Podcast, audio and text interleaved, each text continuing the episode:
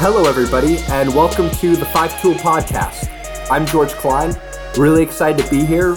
Really excited to be a part of the Underdog Sports Podcast Network. Every Saturday, I'm going to be talking with another person about the biggest sports news of the week. And this week, I talked with my friend Alex Zimbalist about some of the trades that have really been making waves in the sports world. First, Kawhi traded. We had Manny Machado being traded. Even while we were recording this podcast, Carmelo Anthony was traded right in the middle of it. So you can hear our reactions to all the trades, including our immediate reactions to that Melo trade. Also, at the very end, we give our MLB predictions for the second half. Enjoy.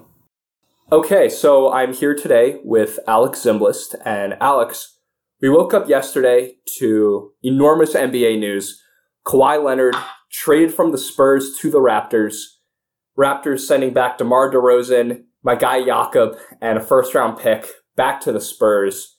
I had been convinced for a long time that Kawhi was going to either like the 76ers or the Lakers or that kind of a team.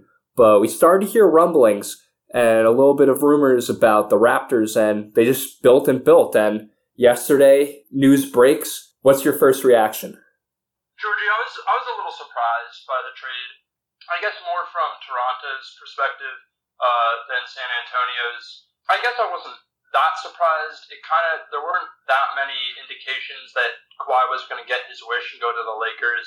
So I guess you know there were a lot of teams in contention, and the Raptors uh, were obviously one of them. San Antonio's perspective, the trade kind of makes sense, right? If you have a guy like Kawhi Leonard who says he wants to be traded, you kind of have to trade him. It's somewhat unfathomable to me that you would keep him around for a year when he's unhappy. So the Spurs listened to all the offers that various teams were giving them, and bottom line is that the Raptors gave them the best package, and so they took that. Obviously, DeMar DeRozan is a downgrade, and the Spurs probably won't be that great of a team this year, uh, but I still think you know it makes sense from their end.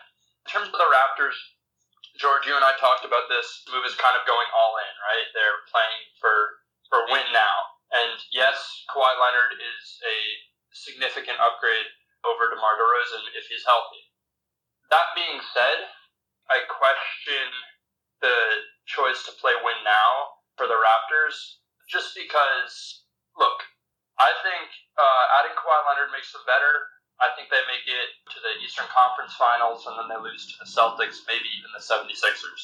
So, you know, I don't know if what they really need is making it one round further in the playoffs and even if they did beat the Celtics, which I really don't think that they could, then they just get crushed by the Warriors. So, look, they're not going to win a championship. They get a little better. I don't think it's a terrible trade for them. It's definitely risky, but I think even best case scenario, they're a conference finals team, and that's it. Yeah, we were talking, as you mentioned, all throughout yesterday about this, and I was a lot higher and I am a lot higher on the Kawhi trade than you are in terms of the Raptors' perspective. I think this was a move that they almost had to make. The core Lowry DeRozan, even throwing Ibaka and Valanciunas, that team wasn't going to do anything. And if you stick with DeMar DeRozan for the next three years, all of a sudden you're looking at an aging, possibly more mediocre team. And mediocrity is what you want to avoid most in the NBA. Yeah, George, I agree it's between DeMar DeRozan for three years or Kawhi Leonard for one year. You know, yeah, Kawhi or DeMar DeRozan's going to start to go downhill a little bit in three years. He'll be on the older side for an NBA player, but he's still going to be a good player, even if he's not the elite caliber that he is now. Kawhi Leonard's going to be playing in Los Angeles, so I would take a little bit old DeMar DeRozan over nothing. That's that's my take. I I honestly don't agree with that. I think that you either go big or you go home. You don't want to be a 45, 43-ish win team, which is what you're looking at if you're looking at the 2020 Raptors with an aging Lowry and DeRozan. You might as well take your hacks now with this core, plus Leonard, and then you can rebuild, build around OG Anunoby, Pascal Siakam, and that young bench that is one of the best in the NBA. You can slowly build up from that foundation. So why not take one last shot with this? See what happens. If it doesn't work out, if Leonard leaves, you do a complete teardown. Because you're going to lose to the Celtics.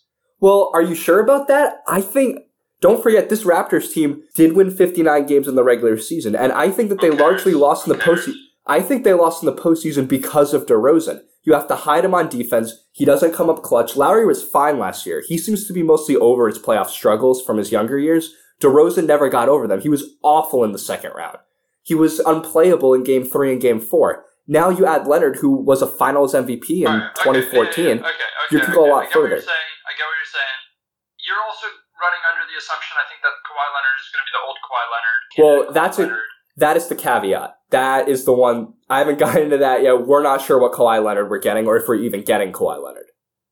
And even if he is totally healthy and he's back to being the elite player that he can be, he doesn't want to be in Toronto. And a player's motivation is a huge thing.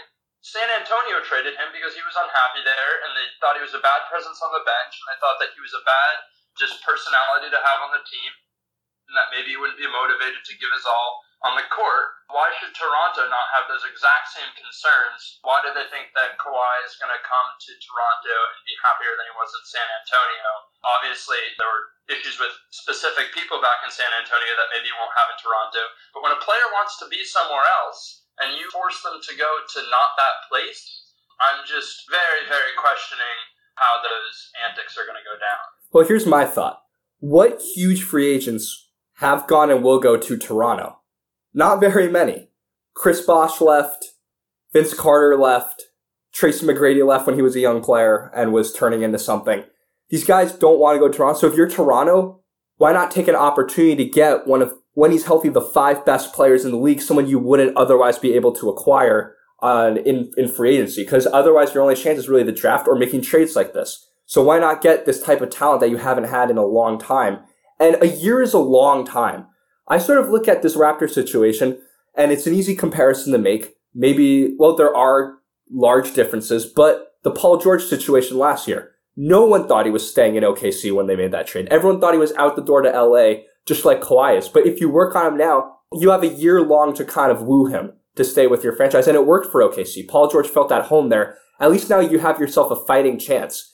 And I think this I team. Think Kawhi is more stubborn than Paul George. Well, Kawhi has certain. Well, here's the issue with Kawhi. We don't know what Kawhi is.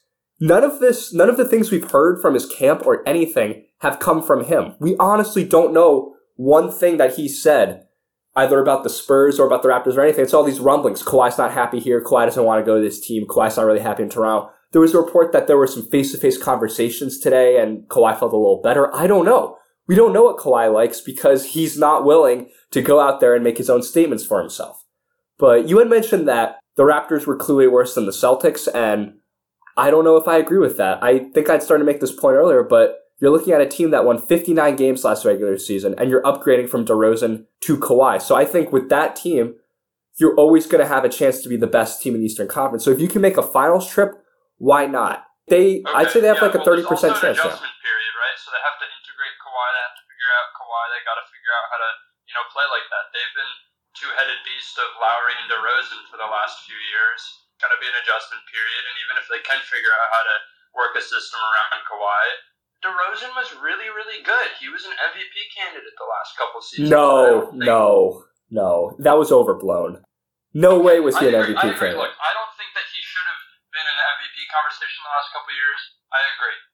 That being said, he was. And to be in the MVP conversation, at least in other people's minds, even if you're not one of the top five MVP candidates, you don't end up in that discussion for no reason. That's all I'm saying.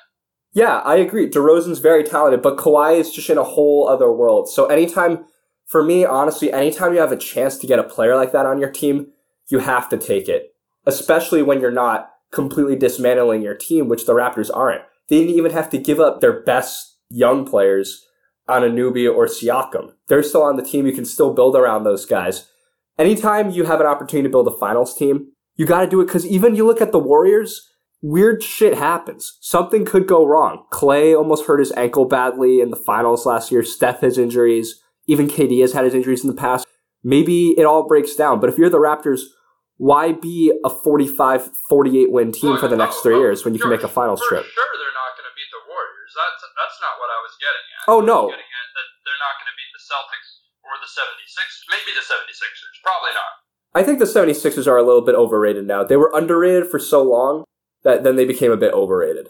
But I think the Raptors, people aren't giving the Raptors the credit that I think that they deserve. Because everyone is obviously going to make, you know, the Cavaliers show. Because I'm a Cavs fan. I loved it. I thought it was hilarious. LeBronto.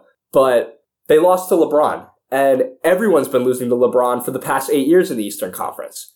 So now you have a team that's upgraded, was the number one seed last year, and the Celtics obviously have guys coming back. Hayward's coming back. But the Raptors did make a huge upgrade now. And I think the Celtics are the best team in that conference. I'm not denying that. A lot of people are expecting Tatum and Brown to get even better next year. Adding Hayward, a lot can happen. Brutal lines with the Celtics. But now the Raptors have sort of kept pace. And I think if you look at a Raptors Celtics series in the Eastern Conference Finals, that's not going to be an easy win. That's a six or seven game series for me.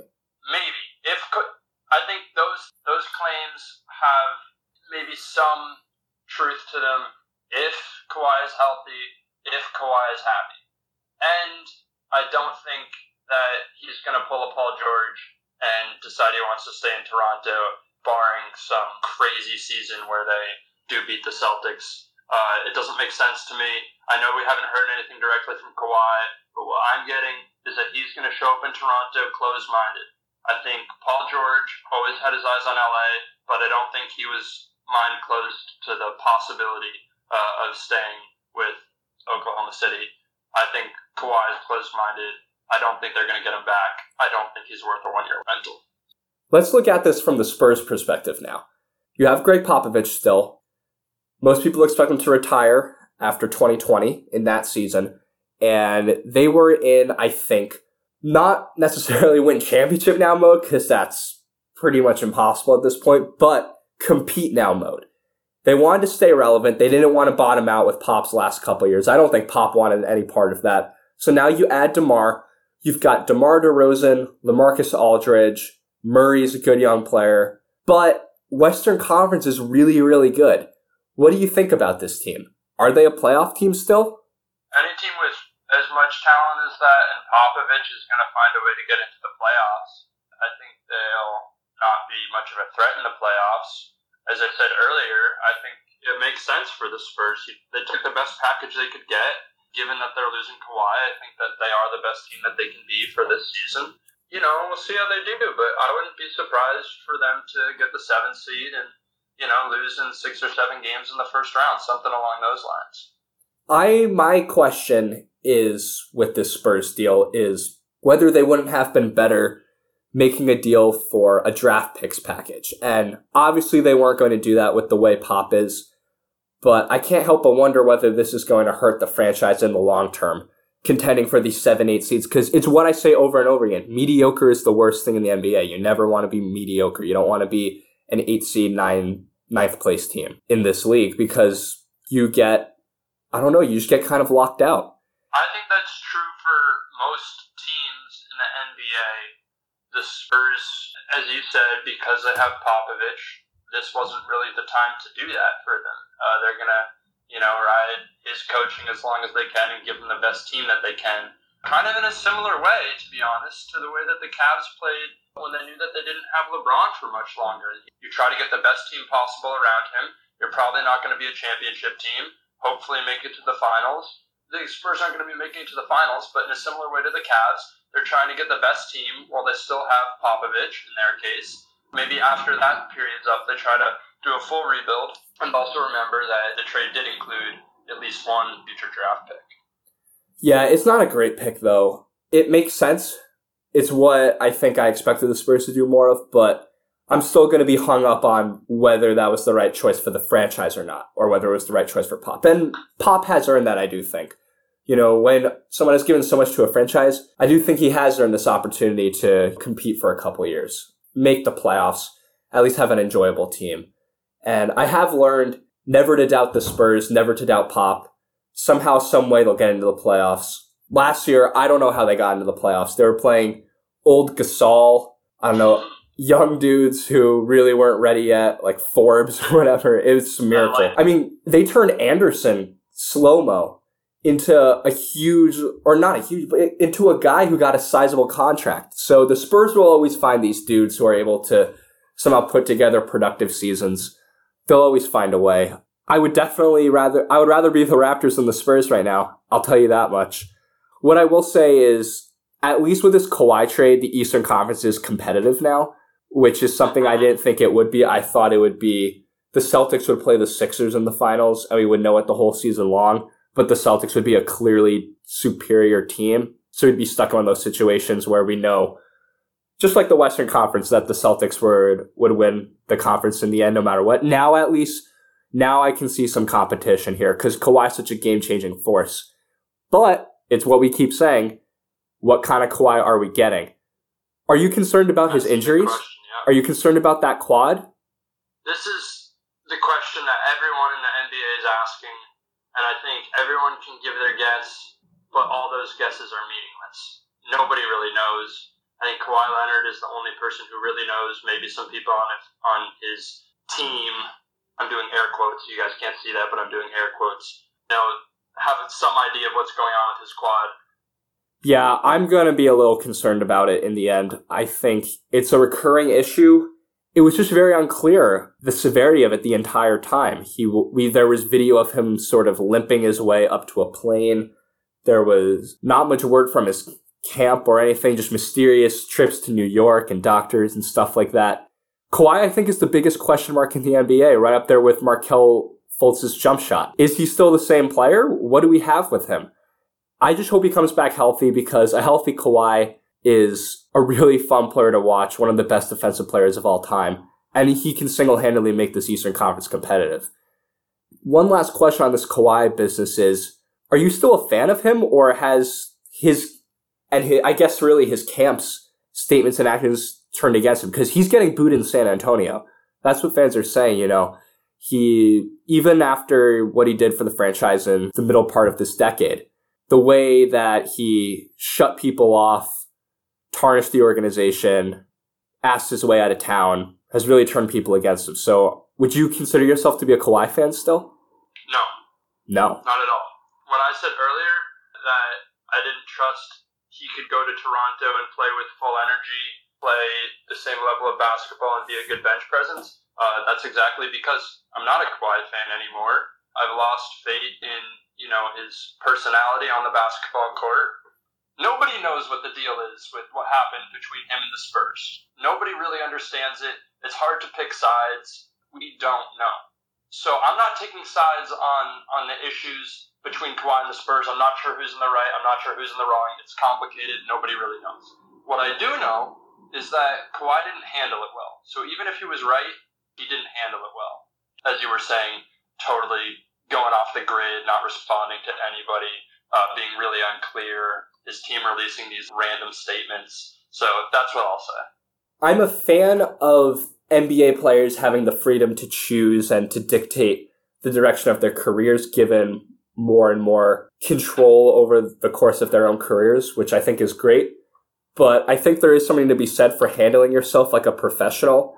And for Kawhi, And Kawhi did not do that. Kawhi didn't do that. For Kawhi to act in the way he did, to hide things, not face the music, speak his own mind, it's a little bit, it's disappointing to be sure, especially with the reputation. And we've talked about this before. His reputation, I think, was largely based off of Tim Duncan. Here's the next really kind, really gentle, not rock the boat Spurs guy who doesn't say much, just goes out there and mechanically does his own business and wins championships. But that's not Kawhi. And I think no one, least of all us, we don't know who Kawhi is. And we had, and we never had an idea, even though we thought we did. So I'm very interested in this next year for Kawhi. I think this is a career altering type of year for him. Can he put his full mind and energy into Toronto? If he leads this team to the finals, all of a sudden we have a vastly different conversation in a year than if he goes there, pouts, hurts the team chemistry, leads them to maybe 45, 48 wins or whatever, and a third or fourth seed. be injured all season. Or if he's injured, or if he doesn't report, which was a little bit of a whisper, people saying, oh, he might not report. Yeah, it's just, it's a mind boggling, it's a mind boggling situation. Something that you never could have predicted three or four years ago. And if you remember in 2016, 2017, that season, Kawhi was the great hope against the Warriors. He and the Spurs were up on them big in game one, and Zaza Pachulia with the injury, or injures Yeah. Kawhi, and that's ever since then things have never been the same. So who knows what could have Yeah. happened? George, we've been on we've been on Kawhi for a little bit, and just before we move on, I know it's been a while, but I do want to ask you about the comments DeMar DeRozan made via Twitter, uh, expressing clear displeasure, frustration with the Raptors organization, saying that they promised him he wouldn't be traded, kind of feeling like he gave that franchise a lot, and then they just kind of went off and lied to him. A, do you empathize with him? And B, was it appropriate uh, him making those comments? Well, I definitely emphasize with him. I think it's a brutal reminder that the NBA is a business, and it's what Isaiah Thomas, that story with the Celtics, and he had his own Twitter comments to make where he said, Learn from my story. I think it's another reminder. We love to talk about loyalty in sports, but I think as time goes on and people have more control over their careers, especially players, we're seeing less and less loyalty. You know, teams aren't acting loyal to players, so players in return aren't acting loyal to teams. But for DeMar DeRozan, he was there with the Raptors. He wanted to be there. He wanted to be the franchise player. That's what he said. He wanted to be the greatest Raptor of all time. And he really was that team. When I think of the Raptors, I think of those DeRozan and Lowry teams. So it's a sad story, but from the Raptors' perspective, it makes sense. It's a move you have to make, even if you didn't want to make yes, it. yes, now, agree. but yes, I'm getting- But you don't tell him that you're not. but with all that being said, lying to him isn't a great move. And the Raptors already don't get many free agents. If they did lie to him, and again, DeMar is very angry. I don't know exactly who said what. Maybe the Raptors would deny it if they were asked their side of the story, but they haven't denied it yet. If DeRozan was lied to, then that's a really bad move from them. You have to be honest and upfront with your players, especially if they're hours from being moved. And I think that there could be an effect here with players saying, I don't want to play for the Raptors. Look what they did for DeMar. So it is worth watching whether how they acted during this move will hurt their team in the future over the next five, even 10 years. Yeah. Yep. I agree. It's a bad move from them. You can't lie to the franchise player like that. I totally am on DeMar's side on that. If he was lied to, and again, we can't say for sure that he was lied to, maybe there was a miscommunication or something, but if he was lied to, awful move from the Raptors, really not a good look for them. And I think that's all you can say. it, it ends on bad terms. All good things come to an end. Maybe DeRozan gets traded, and then he has a good relationship with the Raptors. The Raptors are thankful for his service. He's thankful for his time there. They both say thank you. They both move on. Everybody's happy, and that's kind of how you want these things to go. When a player is on a team and gives them so much for so long, uh, you want to see it end on good terms, and it's just too bad. And if you look at another team, how they handle business with their franchise player, and it's a contract that was made fun of a lot at the time. Lakers giving Kobe Bryant $48 million after the injury when he was a shell of his former self and a really net negative. But it's being said now that it showed to players that the Lakers will treat their franchise players really well. And they'll handle their business in a professional and gracious manner. And that's a good look for the LeBron James types, even a Kawhi Leonard type maybe next year. That they know that they'll be treated in a fair and kind, fair and kind way, and that they're in good hands there. So yeah, it's a bad look for the Raptors. Now, there was another big trade that happened this week, and it was rumored all throughout the MLB All Star break. Even during the game, they were they kept going back to it. Manny Machado finally went through. Machado is off the absolutely dreadful Baltimore Orioles, finally off to the LA Dodgers, which is a place I had been talking about for a while that made sense for him. The Dodgers, Corey Seager out for the season. Machado isn't a good defensive shortstop at all by any means, but you know, he does want to play shortstop. At least he can be happy with that. Maybe he'll play some third base, but he can fit in at shortstop there now. And I really like Machado on the Dodgers. I think the Dodgers are a team that is coming to an end of this championship window, championship core. Kershaw's having more and more injury issues, starting rotations banged up. They're kind of piecing together this season now with offensive guys, Max Muncy, a pitcher like Ross Stripling. I'm not sure where they found these guys. Matt Kemp's back. So it's a team that's sort of lingering at the end of their championship window. Got to go all in. Time to go all in. Machado brings a huge boost to that lineup. Makes them a real threat again in my eyes. What about you? couldn't agree more. I think the Dodgers made the most sense. I think Dodgers have a history of bringing guys in around this time of year. They have the last few seasons. Obviously, we all remember uh, last year with Darvish. look, I still don't think that the Dodgers are going to win the World Series. I don't think they're the best team in the league. That being said, you got to give yourself the best chance this year because who knows what you're going to get out of some of these guys in the future, especially Kershaw. You don't know if Kemp can repeat what he's doing this year. So I like it. It's not too surprising. A great pickup for the Dodgers. And the other thing I'll mention is that they didn't have to give up too too much for him because it's a three month rental. The price for Machado wasn't that high, so I don't think they gave up any of their top three prospects. I want to say gave up a few a few guys who obviously have potential but are not elite projected to be superstars or anything. So I think it makes sense for both teams. So my question for you is exactly how far, if you had to make a call, how far would you see these Dodgers advancing in the playoffs? For me, I could see them being an NLCS team. Again, I think that they're better than the Diamondbacks still. Those NL East teams, the Phillies, the Braves, they're new, but I don't think they're quite ready for deep playoff runs. So for me, I think it comes down to the Dodgers and Cubs again in the NLCS. What do you think? Yeah, I agree. I think it comes down to the Dodgers and Cubs. I wouldn't even be that shocked if the Dodgers beat the Cubs, to be honest. I think that the three or four best teams in the majors are all in the American League. Yankees, Red Sox, Astros, and Indians might all be favorites over the Dodgers or the Cubs. But here's what I'll no, say, which is not the Indians. Is, not the uh, Indians. Which is more true in baseball than basketball, which is that playoffs are a crapshoot. In basketball, if you're the fifth best team in the league and the first best team is the Warriors, there's not a chance that you beat them in a best of seven series. Baseball's not quite like that. So say the say the Dodgers just made themselves the fourth best team in the league. The fourth best team in the league can win the World Series. All they need is to, you know, beat the teams that they're better than and then have two really good series, once against one against the Cubs and one against whoever wins in the AL. And I think that the team coming out of the AL is going to be stronger than the Dodgers. I think that they'll probably beat the Dodgers if the Dodgers did make it to the World Series.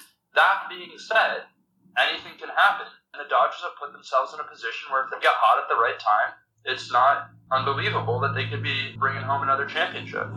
And this is still a team that did make it to game seven of the World Series last year. So even though it's a worse version of that team, it's players that have gone far in the playoffs before. They know what it takes. They might have a mental edge over some of those teams, like I just mentioned, you know, like the Braves or the Phillies, where yeah, maybe the moment's a little big. So you have more motivation, you have experience, you can handle the big moment. So I think we can all agree it's a move that they had to make. I take it, you know, it's a situation where you might as well go go all in because without it, you're gonna fumble out of out of the playoffs early this year, and now you have a legitimate chance because he really strengthens the middle of that lineup, especially if some of the guys who they've been relying on tail off in the second half, which I still expect to happen.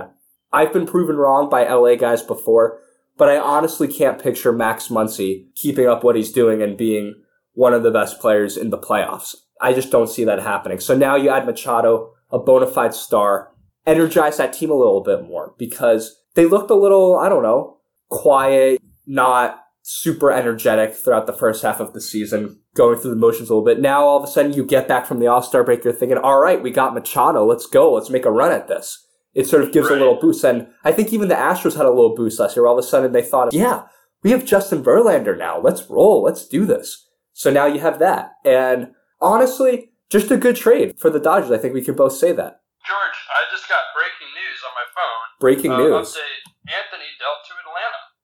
I'm going to look that up right now. Wow. Breaking news. In the middle of a podcast. How about that? Carmelo Anthony traded to Atlanta Hawks for Dennis Schroeder, Mike Muscala. Wow. So, wow. That might be the first time. Have we ever had breaking news like that on a podcast before? No, this is great. Mid podcast. Wow. All right. We got an energy boost just like Machado. Wow. I can't believe that happened. Okay. Initial thoughts. Melo will be waived by the Hawks. There's no way that he's on this team. He'll be on the Rockets, I think. Maybe the Lakers are a very low chance second team, but OKC had to get rid of Anthony. In the report, George, let me just read this line to you. Yes. The Hawks are expected to release Anthony, which will make him an unrestricted free agent if he clears waivers. The Rockets yeah. are the front runners to land Anthony. Yeah, so exactly what I'm saying. That had to be yep. the move. Yep. Now, OKC, interesting from their side. So they had to give up a protected 2022 first round pick, which isn't ideal. Schroeder's interesting too, because he's in some legal issues. So who knows where that goes. I'm not entirely sure as a, as a backup point. Yeah, he would be a backup point guard, and that's a He's big. too good to be a backup point guard. Well, I mean, he's very good, but no one really wanted him. I'm just trying to get my thoughts together. Wow. it's hilarious that that broke right now. So he's a guy, he's good. I guess for me, his numbers are very inflated just because of his situation. He averaged 19.4 points per game last year, 6.2 assists, so he's clearly good. George, Um, let me ask you this: the the second piece of this trade is presumed to be Anthony to the Rockets. How soon, if if that is what's going to happen, how soon will that happen? It seems like it should be fairly immediate, right? yeah, I think that happens real quick. Like once he clears waivers, he's going straight to straight to the Rockets. And Yeah. So so stay tuned for sure. So with Anthony, actually, so we can talk about this now. First, I'll say that I looked it up. Schroeder could face a felony charge after his September arrest. That's a situation that bears watching. If he is on OKC and playing, then it's a piece for them. But I can't help but wonder again if he'll have the right attitude. He's a guy who's had sort of attitude issues before, and another guy who thinks he deserves a larger role than, than maybe he's entitled to. But they had to get rid of Anthony. They just had to. Anthony's got to be a little happier than than Schroeder probably with this trade. if Anthony winds up on the Rockets, that's an interesting situation because they lost Ariza because the Suns were just, hey, let's pay Ariza a lot of money. And Ariza said, hey, I want a lot of money. I'll sign a contract for a lot of money for this year. So they don't have Ariza anymore. You replace him with Anthony. So now you've got Harden, Chris Paul, Anthony, presumably Clint Capela. He'll wind his way back there as a restricted free agent. I think they're wor- they're clearly worse than last year. It all depends on Anthony. Once again, a contending team. Can Carmelo Anthony contribute still? He's been called the worst defensive player in the league. He sh- he can't stop shooting six for nineteen from the field. He misses clutch shot after clutch shot. He stops the ball. Can he adjust to a complementary role? Can he stop being a ball stopper? Can he be a positive influence? At the very least, at least Chris Paul and him are tight. So maybe he'll feel more of an obligation to be a team player for his friend on this team, and maybe he can be a, more positive influence. What do you think of that? I don't know. One would hope. You don't want to see a guy like Anthony go down, kind of fighting to to be the star that he used to be. So far, he's failed to do that, which I think is too bad. But to be honest with you, I'm not exactly sure why playing for the Rockets is going to be any different. Russell Westbrook and James Harden are obviously very different players, but similar in the fact that they're both volume shooters. They're both going to be shooting 20 shots a game or even more. And then obviously Paul George and Chris Paul are also both gonna both gonna demand the ball. So I'm not sure why playing for the Rockets is gonna be so different. And another piece that's interesting too is Mike D'Antoni is the coach of the Rockets, and he and Anthony had some issues all the way in New York a long time ago. And reports, I did read reports that were saying that both sides are over it, ready to continue with a working relationship. But I can't help but wonder, it's a situation that's not entirely fresh just because of the head coach and whether some of those issues from the past linger again. Anthony, a lot of people say, you know, he was a big part of sort of pushing D'Antoni, pushing Lin out at New York. So, wild interruption in the podcast. I it was news that I was expecting. I was expecting Anthony to be either bought out or waived or traded his way out of OKC somehow, but maybe not in this exact way. And it had been rumored for a little bit to the Hawks. So hilarious that that happened. It will be interesting to see Anthony in Houston, Schroeder in OKC. Honestly, losing Anthony is an addition because he actively hurt them a lot last year. So we'll Yep. see whether Yep. they can make their way up to a third seed type of team. I definitely think it's possible. Yeah, because you've got Warriors and Rockets are a clear step above everyone else. But now you've got a bunch of teams, OKC, maybe even like a Utah, a Denver's coming up big. The Lakers, obviously, with LeBron. There's a bunch of fresh, Yeah, I'd newish look, I'd look for OKC to be in a similar spot to the Lakers, kind of both of them sitting below the Rockets and Warriors in a three-four kind of spot. Yeah, so after that brief NBA interlude, which we never expected to happen, get back to MLB to sort of wrap this up a little bit. So All Star breaks over. We're looking to the second half now. Some of the races are really, really exciting in Major League Baseball right now. AL Central's done. Indians all the way. Yeah. AL West winner most likely Houston, but that is an absolutely stacked division. Unreal those teams. So let's just kind of work our way division by divisions. AL East winner, I'm going Red Sox. I think some of the Yankees' holes are starting to be exposed. Rotation, they need pitching help. The bullpen's great. Most of the lineup's great. Hopefully, Gary Sanchez, when he comes back, he can regain his prior form. But I think the Red Sox are just a bit stronger than the Yankees this year. Yankees are clearly a great team, but the third best team in the league behind the Red Sox and the Astros. I'm also going to agree that the Red Sox win the East. Very unlikely uh, that both teams don't make additions, especially the Yankees. I really do think that they're going to add a starting pitcher or figure something out uh, as a way to improve. So obviously, who they get, if they get someone, could change my answer. The Yankees are down by four and a half games starting the second half. That's not insignificant. With both teams winning as much as they are, four and a half games is honestly a lot of ground, even though it's not that close to the end of the season. Uh, that's a lot to make up. I think that the Yankees uh, going to be as good as the Red Sox in the second half. I'm not sure that they're going to be four and a half games better than the Red Sox in the second half. And mind you, the second half is a little shorter than the first half. And for that reason, I think the Red Sox are going to be able to ride out this lead that they've gained coming into the All Star break.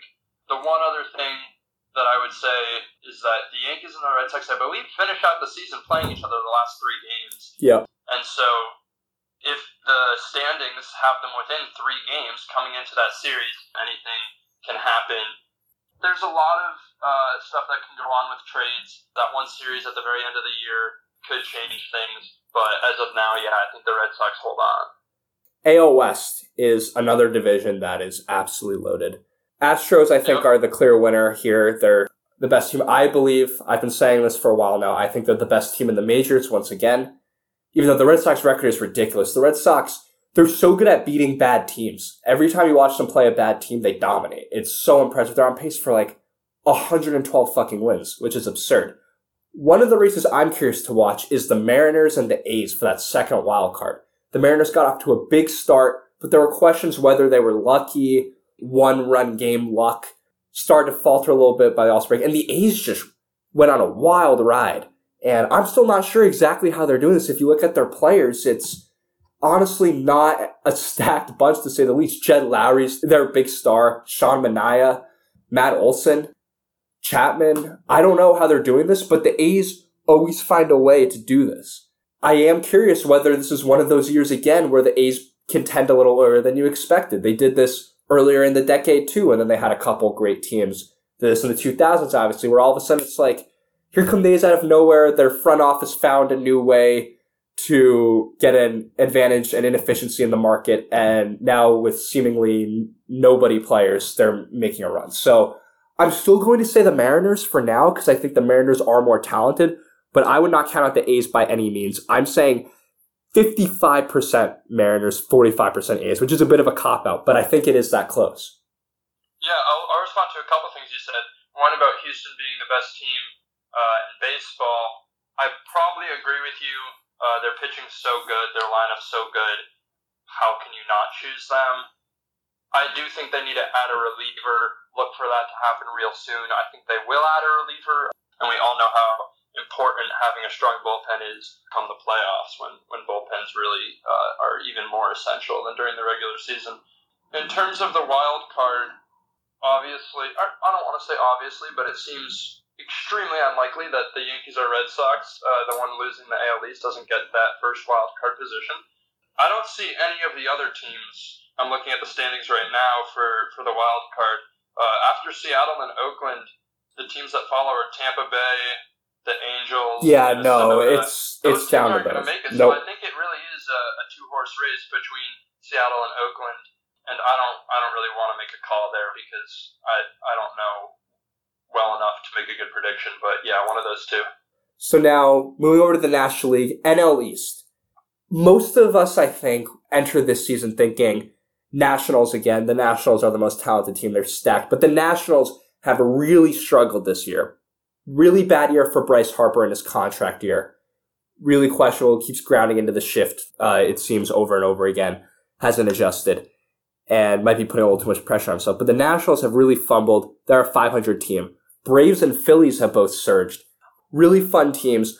I'm going to say actually Braves, just by a hair. I think there's more talent overall on the Braves, and I love my dude Nick Markakis finally making his first All Star game. That's really fun, great story. You, you, guys don't know this, but George does not shut up about Nick Markakis. He's like, I don't shut up about Nick Markakis. Is, is going to be a Hall of Fame. Well, that's not what I'm saying. Three thousand hits. My favorite story is Nick Markakis has an outside shot at 3,000 hits. And what will Hall of Fame voters do then? Because 3,000 hits is a magic number, just like 500 home runs. If you hit that benchmark, you make the Hall of Fame. But if Nick Markakis ends his career with one All-Star game in 18 seasons and was slightly above average for most, then what do you do then? So I just love Nick Markakis. But I will say, with that being said, I think the Braves are a more overall talented team.